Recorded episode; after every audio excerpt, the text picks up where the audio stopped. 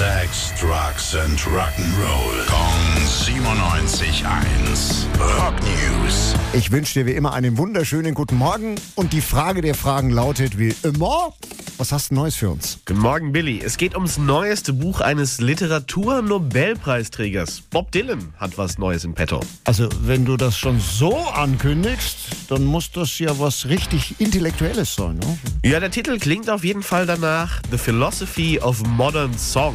Insgesamt mehr als sechzig Essays, in denen er sich Songs von anderen Künstlern mal ganz genau anschaut und auch über Songwriting im Allgemeinen spricht.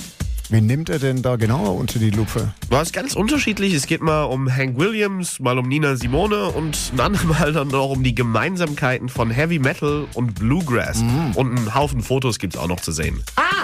Na, wenn's auch Bilder hat, dann ist das ja sogar was für mich. Äh, wie lange braucht er noch, bis es fertig ist? Ist er schon. Also er hat zwar zwölf Jahre gebraucht dafür, aber mittlerweile ist er durch. In den Regalen soll es dann irgendwann ab November stehen. Klingt gut.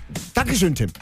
Rock News. Sex, Drugs and Rock'n'Roll. Gong siebenundneunzig Komma eins. Frankens Classic Rocksender.